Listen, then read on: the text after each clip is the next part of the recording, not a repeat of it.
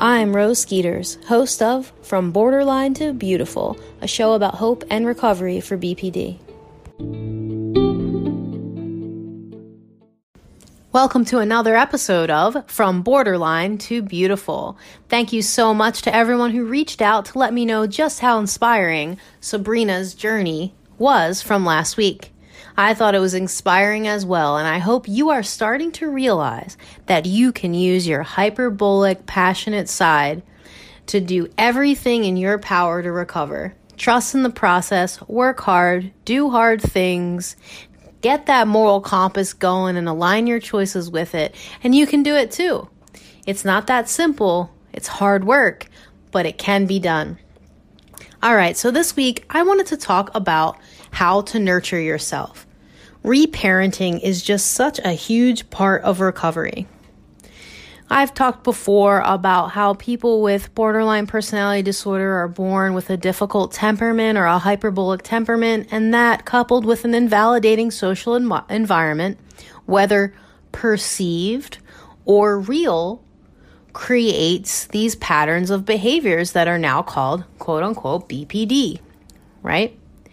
So there's trauma in the background, and it's important to reparent yourself. So you have to think about reparenting as relearning how to nurture yourself, to take care of that child inside of you whose needs weren't met.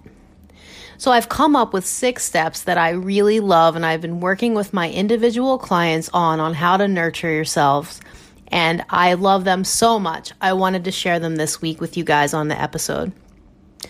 Okay, step one.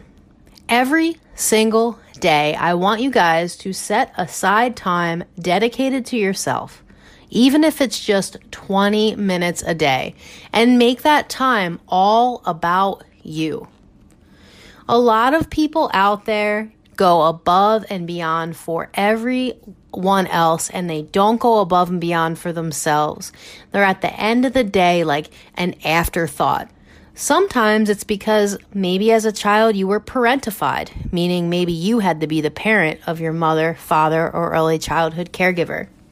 And sometimes it's because that is how you love. And that is what you perceive love to be. But in order to nurture yourself, you have to take time for yourself 20 minutes a day. That's all that is. And it really doesn't matter what you're doing as long as you're doing something for you. Carve that time out. It could be having a nutritious meal, making a smoothie, cooking something healthy from a new cookbook, exercising. It could be taking a nap, relaxing, watching a favorite show. 20 minutes a day, making that time all about you. All right, number two, be positive. Your positivity will indicate how grateful you are and will change the energy dynamic within you. Even if you have to fake it, be positive. The BPD brain has such a tendency to be pulled in a negative direction all the time.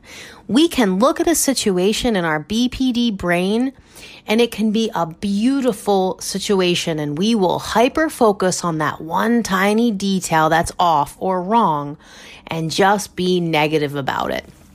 Like, you know, when you, when you think, oh, this meal's so nice but you relate to it.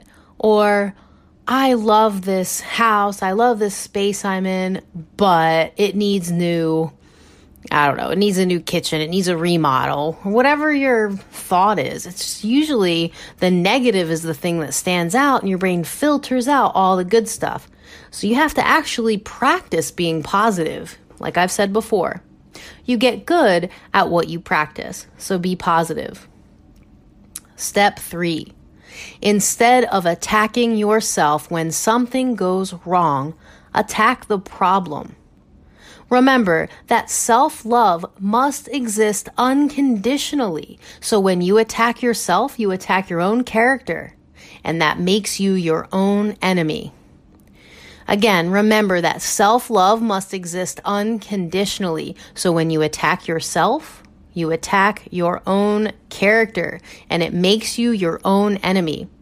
Focus on the issue.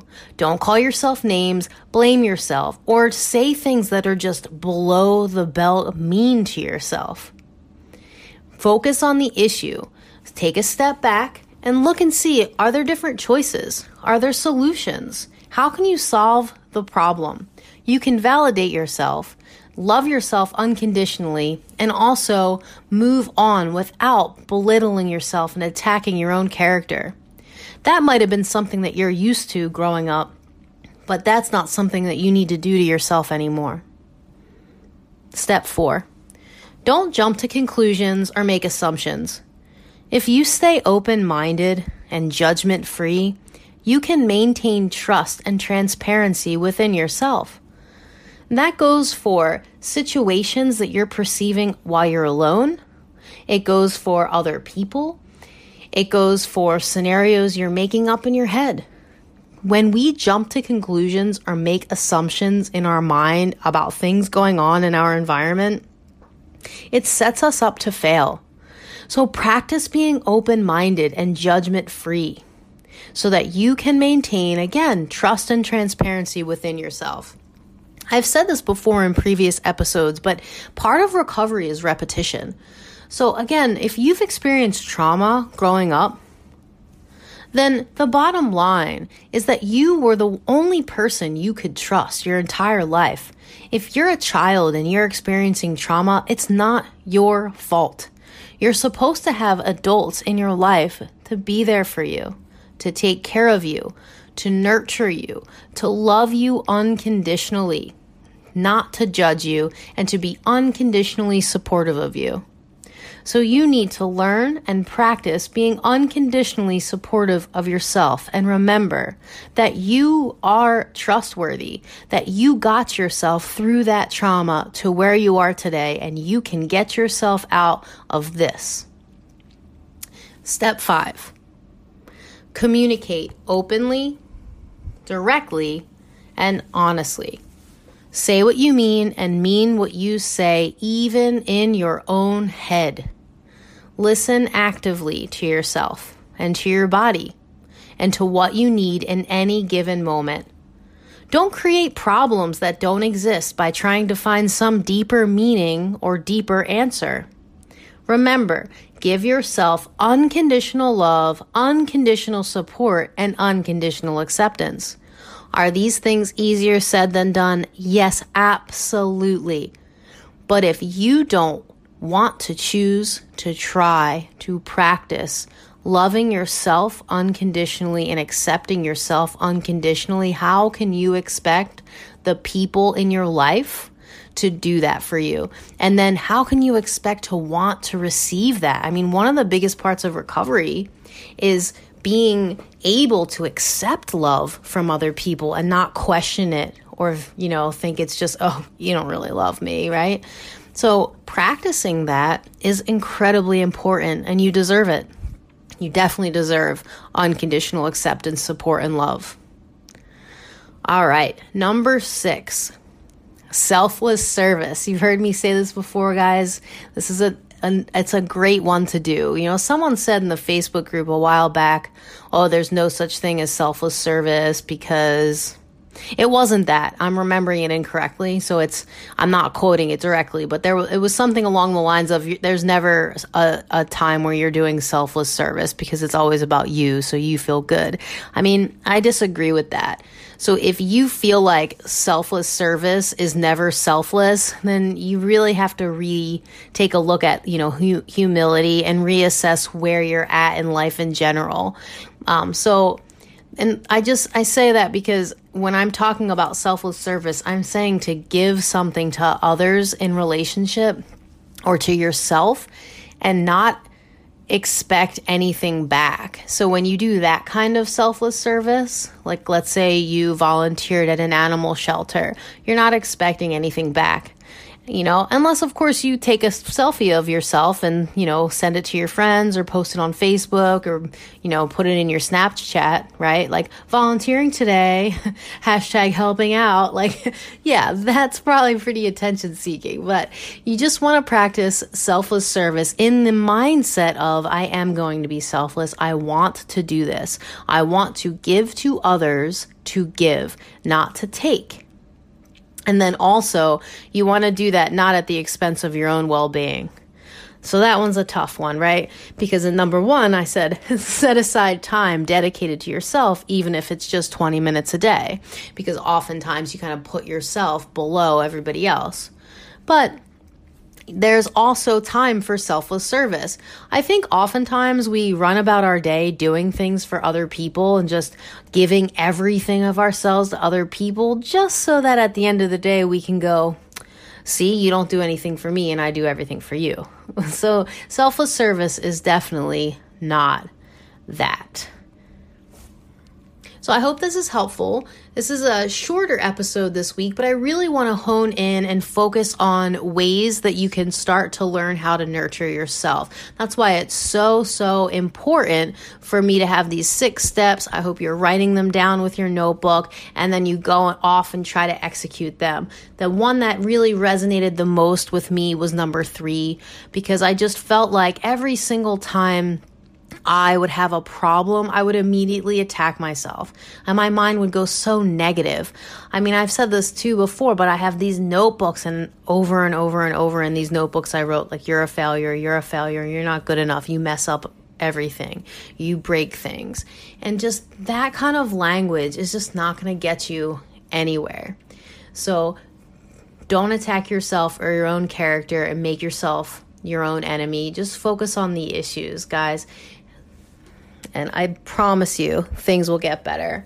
I just had a thought, that's why I paused. So, and another thing that you can do to execute number two, number three, so two was be positive, three was instead of attacking yourself when something goes wrong, attack the problem and not jumping to conclusions, is you can use a skill I like to call catch it, check it, change it. Catch it, check it, change it is a cognitive behavioral therapy skill.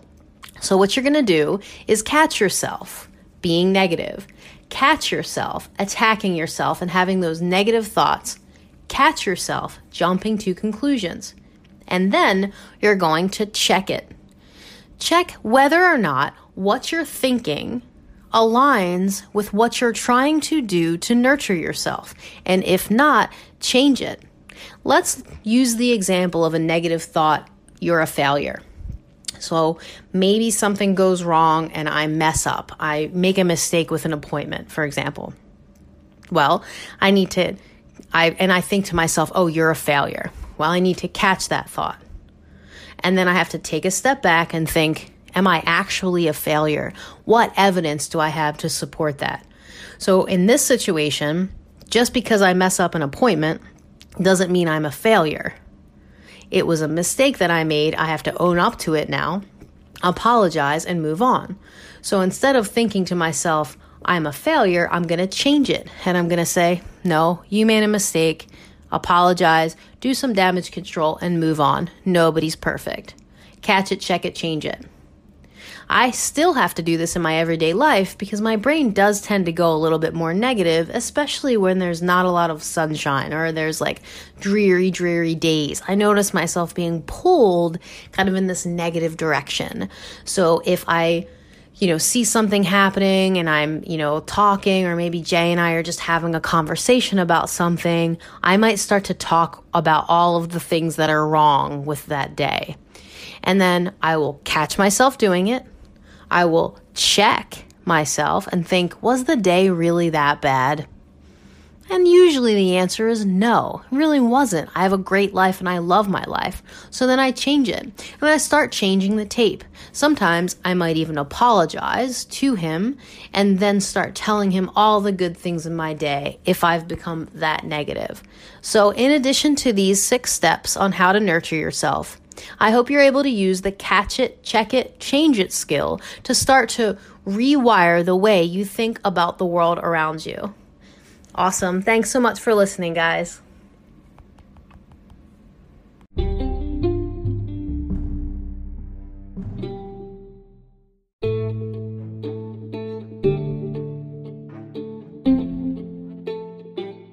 You feeling lost, frustrated, or resentment towards your loved ones, your friends, your family, your partner, your kids?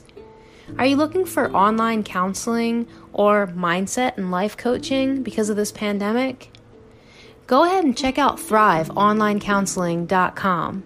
Again, that's thriveonlinecounseling.com. We offer secure, convenient, and confidential telehealth sessions. You can schedule your free initial consult right online or even pay for your first 60 minute individual session. Give us a call at 1 844 984 7483 if you have any questions at all. Let us be a part of your recovery journey. It's time for this week's Q&A. All right, so this week I got a voice message from Crystal, but I wasn't able to incorporate her message into the podcast, unfortunately. Crystal's question was, "What do you do when you experience a breakup of a relationship that lasted for a very long time?" So, Crystal is currently in the hospital and she was actually sending that message from the hospital. So, the first thing that I would say is if you are experiencing a breakup and you're in the hospital, it's important that you try to focus on what kind of treatment that they're providing in the hospital. I know that's really hard to do because when you're in the hospital, you're in a period of distress and you really just want someone to take away the pain or to give you back the thing that you've lost, right? Like a relationship or, you know, to just make whatever pain you have go away. But I really encourage you to turn your mind towards this the group therapy that they have, the individual therapy that they have. Work with your caseworker, your social worker to come up with a discharge plan, to find a clinician or a coach or, you know, a practice and office that can help you and support you in your recovery journey. That's the first thing that I would say. The second thing that I would say is if breaking up with someone has provided you with that much pain, then what you will need to do is begin on the journey of recovery so that you can heal from that past pain and hurt and learn how to stop externalizing, how to develop an identity for yourself. And developing an identity, it means transforming. It means starting on this path to become a different version of yourself. One who feels calm, confident, and capable. And that's a long process, and you'll need some help doing it, but that's the answer. You have to mourn the loss of the relationship and start to take one step at a time on your recovery journey so that you can begin the process of transformation. Identity development means, like I've said before, becoming a new version of you you know, use the skills that you're given in the hospital, Crystal, and if you need more support, definitely feel free to reach back out to us here at Thrive. Last week, I promised that I would have the information about the 12 week structured support group that I will be running in January up on the website. It is there. So go over to thriveonlinecounseling.com click on support groups. You can see the structure of the group. I do require a commitment because you're going to have group members that you want to stay the same across the 12 weeks so that you can connect with them. And that requires a financial commitment and a time commitment. So if you need support with having the payments automatically withdrawn versus paying in a lump sum, definitely reach out to me at rose at thriveonlinecounseling.com and I would be happy to set that up for you you can check out what topics we're going to go over each week and you can check out the dates and times. There are three days with three different times to accommodate both national and international clients. It is a mindset coaching group, so definitely keep that in mind. Also, if you scroll all the way down to the page at the bottom of the website, you can click on Get Some Gear. So, I haven't quite figured out a way to put the Teespring shop on the website. I will do that. But I guarantee you, if you scroll down all the way to the footer of our website, you'll be able to click on a link that will take you to our new merchandise if you're interested in hoodies, sweatshirts, leggings, you name it, it's there. So, thank you so much for constantly listening to this podcast and just being so supportive. And I will see you next week for another episode of From Borderline to Beautiful.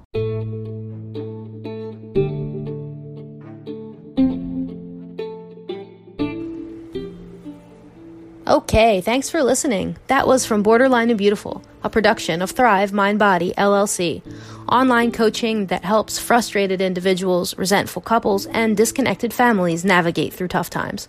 Visit us on the web at thriveonlinecounseling.com.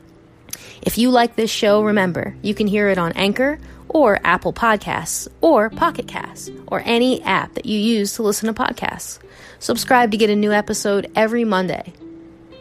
If you want to get in touch, you can leave me a voice message. Some of you had some comments and questions from the last episodes, and I'd love to hear whatever questions you have too. Just download the Anchor mobile app, search for From Borderline to Beautiful, and tap the message button to send me a voice message. We'll have all those links in the show description. Okay, we made it. Thanks again for listening. I'm Rose Skeeters, and I'll be back next week with another episode of From Borderline to Beautiful. Talk to you then.